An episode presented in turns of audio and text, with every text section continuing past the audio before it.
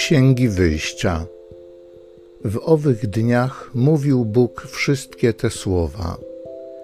Ja jestem Pan, Bóg Twój, który Cię wyprowadził z ziemi egipskiej, z domu niewoli.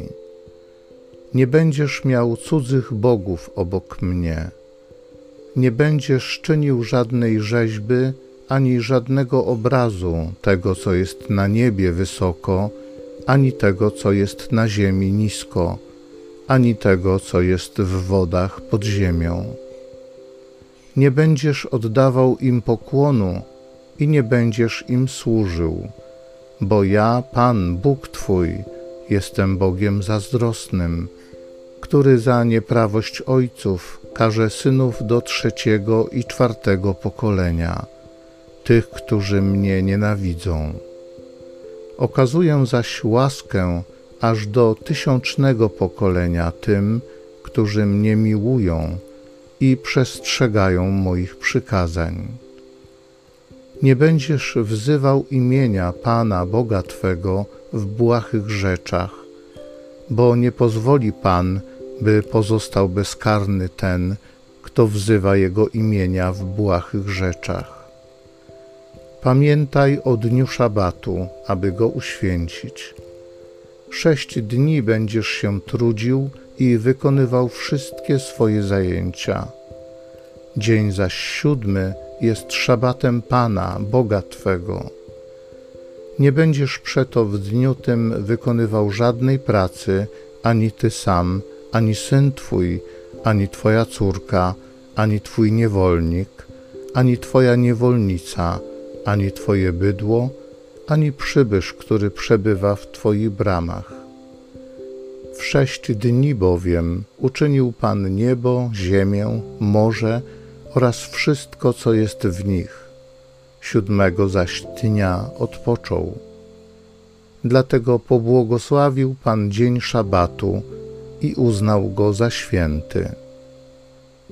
Czci Twego ojca i Twoją matkę abyś długo żył na ziemi, którą Pan Bóg Twój ci daje. Nie będziesz zabijał, nie będziesz cudzołożył, nie będziesz kradł, nie będziesz mówił przeciw bliźniemu Twemu kłamstwa jako świadek, nie będziesz pożądał domu Twojego bliźniego, nie będziesz pożądał żony bliźniego Twego, ani jego niewolnika, ani jego niewolnicy, ani jego wołu, ani jego osła, ani żadnej rzeczy, która należy do Twego bliźniego.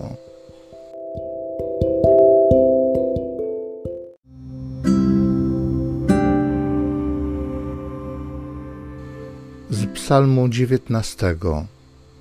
Słowa Twe, Panie, dają życie wieczne. Prawo Pańskie jest doskonałe i pokrzepia duszę. Świadectwo Pana jest pewne, nierozważnego uczy mądrości.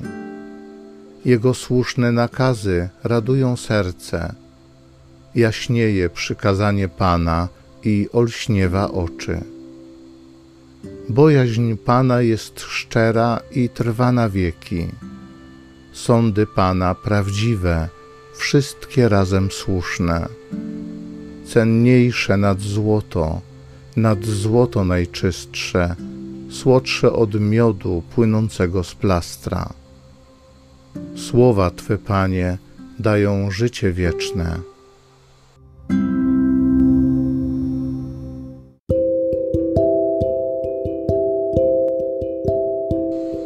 Z pierwszego listu świętego Pawła Apostoła do Koryntian. Bracia, gdy Żydzi żądają znaków, a Grecy szukają mądrości, my głosimy Chrystusa ukrzyżowanego, który jest zgorszeniem dla Żydów, a głupstwem dla pogan. Dla tych zaś, którzy są powołani, tak spośród Żydów, jak i spośród Greków, Chrystusem, mocą Bożą i mądrością Bożą. To bowiem, co jest głupstwem u Boga, przewyższa mądrością ludzi, a co jest słabe u Boga, przewyższa mocą ludzi.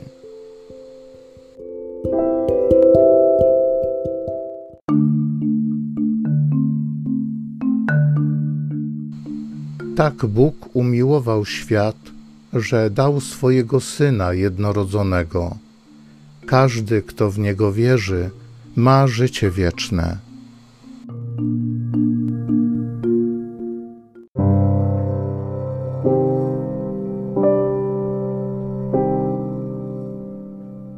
Z Ewangelii według świętego Jana. Zbliżała się pora Paschy żydowskiej i Jezus przybył do Jerozolimy. W świątyni zastał siedzących za stołami bankierów oraz tych, którzy sprzedawali woły, baranki i gołębie. Wówczas, sporządziwszy sobie bicz ze sznurów, powypędzał wszystkich ze świątyni, także baranki i woły. Porozrzucał monety bankierów, a stoły powywracał. Do tych zaś, którzy sprzedawali gołębie, rzekł: Zabierzcie to stąd i z domu mego ojca nie róbcie targowiska. Uczniowie jego przypomnieli sobie, że napisano: Gorliwość o dom twój pochłonie mnie. W odpowiedzi zaś na to Żydzi rzekli do niego: Jakim znakiem wykażesz się wobec nas? skoro takie rzeczy czynisz? Jezus dał im taką odpowiedź: Zbóżcie tę świątynię, a ja w trzy dni wzniosę ją na nowo. Powiedzieli do niego Żydzi: Czterdzieści sześć lat budowano tę świątynię, a ty ją wzniesiesz w przeciągu trzech dni? On zaś mówił o świątyni swego ciała.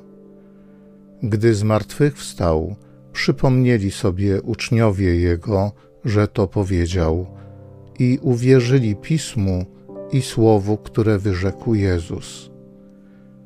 Kiedy zaś przebywał w Jerozolimie w czasie Paschy, w dniu świątecznym, wielu uwierzyło w Jego imię, widząc znaki, które czynił.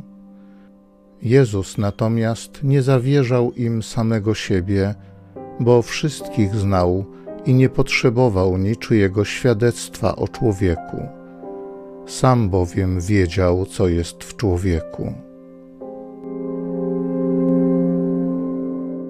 No to mamy dekalog dzisiaj i to w wersji oryginalnej, bo myśmy go sobie troszeczkę przystosowali, czego nam nie, niektórzy chrześcijanie nie mogą darować. Yy, Wiecie oczywiście o czym mówię. Mówię o y, tym przykazaniu dotyczącym y, zakazu tworzenia obrazów rzeczy ziemskich i niebieskich i w ogóle wszystkiego, co istnieje. No nie? Nie mogą nam darować, a my rozumiemy, że od kiedy Bóg objawił się w Jezusie, czyli w ciele konkretnego człowieka, E, przestał być rzeczywistością niewidzialną, bo rzeczywiście w czasie, kiedy e, Mojżesz e, otrzymał tablicę przymierza, czy spisał tablicę przymierza, trudno powiedzieć, raczej spisał, to, no to Bóg był kimś niewidzialnym, więc różnica między narodem wybranym a wszystkimi innymi narodami właśnie między innymi na tym polegała, że wszystkie narody dookoła miały swoje figurki, posążki, różne wyobrażenia swoich bogów, a Bóg Izraela był Bogiem, który jest ponad tym wszystkim, który nie daje się zrobić z czegoś. Dzieło rąk ludzkich nie jest Bogiem. E, to Bóg e, niewidzialny przychodzi do człowieka, E, I on jest czymś więcej, czymś więcej niż wszystko, co my ludzie potrafimy zrobić. Taka była idea tamtego przykazania. Mówię, ono się wraz z nadejściem Jezusa zdezaktualizowało. Robię taką dygresję na początek, e, bo czasami się zastanawiamy, skąd ta różnica i dlaczego. Właściwie e, myślę, że tylko niektórzy z Was mogli mieć wątpliwości co do tego. Większość z Was już oczywiście ma świadomość tego, że E, że tak to właśnie wygląda, ale ponieważ czasami ludzie się pytają, to warto takie rzeczy przy okazji niedzielnego Słowa Bożego może klarować. I to troszkę jest w ogóle mm, temat dzisiejszego, dzisiejszej liturgii Słowa. Nie dlatego, że będziemy mówić o obrazach albo o czymś podobnym, tylko dlatego, że to dotyczy odwracania czasami perspektywy Bożej. Bo przykazania jako takie jawią nam się jako pewne twarde prawo do wypełniania.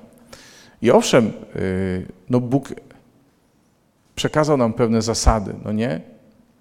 Ale mnie jest dużo łatwiej, y, czy może inaczej, dużo bardziej spontanicznie mi przychodzi myśleć o Bożych przykazaniach, słuchajcie, nie jako o, jako o y, przepisach prawa, bo takie przepisy miały i inne narody.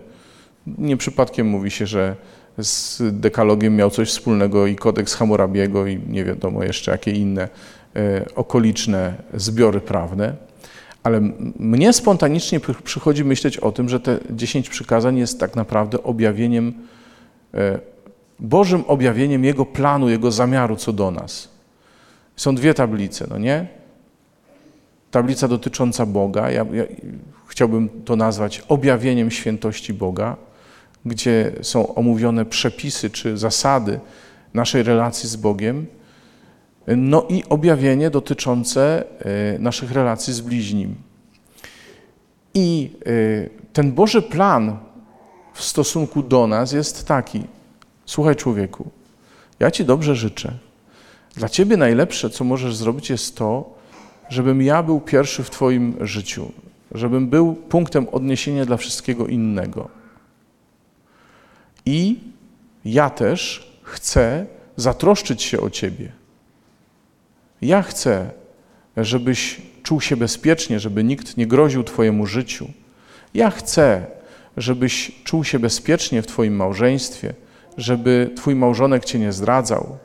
Ja chcę, żebyś miał poczucie bezpieczeństwa, jeśli chodzi o Twoją własność, żeby nikt Cię nie okradał, żeby nikt nie mówił fałszywego świadectwa przeciwko Tobie, żeby nikt nie patrzył na ciebie zazdrośnie z powodu tego, co posiadasz. Taka y, spontaniczna jest moja myśl, i kiedy myślę o przykazaniach, że Bóg się po prostu o mnie zatroszczył. Ale oczywiście ta troska Boża o mnie ma zamieszkać w moim sercu i rozdać się na moich braci, na moje siostry. I wtedy dopiero y, przykazanie y, będzie czymś prawdziwym, czymś, co zamieszkało w moim sercu jako odblask Bożej miłości w stosunku do mnie i tego planu, jaki Bóg ma wobec mnie. I e, ten Boży plan, który Bóg ma co do mnie i co do świata, objawił się, e, no właśnie, w Jezusie, który przychodzi do domu swojego Ojca, żeby e, żeby uczynić go tym, czym Ojciec chciał, żeby on był. Jezus przychodzi dzisiaj e, do świątyni i robi tam porządki. Widzieliśmy to. Robi tam porządki i mówi: Nie róbcie tu targowiska. Z domu mojego ojca nie róbcie targowiska. Nie róbcie targowiska z domu mojego ojca. Nie róbcie miejsca, gdzie się coś kupuje i sprzedaje. Ci bankierzy, ci sprzedawcy e, gołąbków i czego tam jeszcze, baranków, oni tam byli zupełnie legalnie, jeśli chodzi o przepisy prawa, bo oni dawali, to wszyscy, wiedzą, możliwość zakupienia, zakupienia e, odpowiedniej, odpowiedniej zwierzyny na ofiary. Dawali też możliwość wymienienia monet z monet pogańskich, z wizerunkami pogańskimi na monetę świątynną żeby monetę świątynną składać do skarbony. No i to wszystko było niby ok, tylko że nie o to chodzi w domu Boga. Jezus objawia innego Boga niż ludzie sobie wyobrażają. Dlatego mówię, że to ma związek z tym przykazaniem nierobienia sobie wizerunków Boga, że my sobie czasami robimy Boga na nasz obraz i podobieństwo. My mamy pewną wizję. Nie? Troszkę tak jak w innych religiach, jest, wiadomo, że trzeba tego Boga przebłagać, e, że trzeba coś zrobić, żeby on się nie gniewał. Tu hinduizm nam e, przychodzi z pomocą, zwłaszcza groźna bogini Shiva, którą naprawdę e, trzeba przekonywać ofiarami, darami, żeby e, nie była złośliwa i taka chętna do, do krzywdzenia ludzi. A naszego Boga przekonywać nie trzeba, bo On jest Ojcem. I Jezus objawia nam tego Boga, robiąc porządek nie tylko w świątyni, ale też chcąc zrobić porządek w naszym myśleniu, no nie?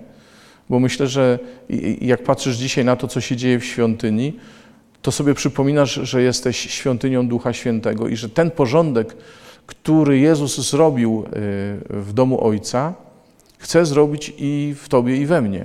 On chce dzisiaj ze mnie wyrzucić wszelkiego rodzaju y, handlowanie, handryczenie się z Bogiem, wszelkiego rodzaju oferty, jakie my mamy dla Boga, to co my możemy dla Niego zrobić.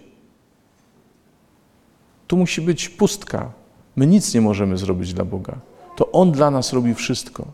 A jeśli nawet wypełniamy Boże przykazania, albo staramy się je wypełniać, to chyba lepiej powiedzieć, to nie dlatego, że w ten sposób coś zyskamy, coś zarobimy, tylko dlatego, że w ten sposób my czynimy to, co czyni Bóg.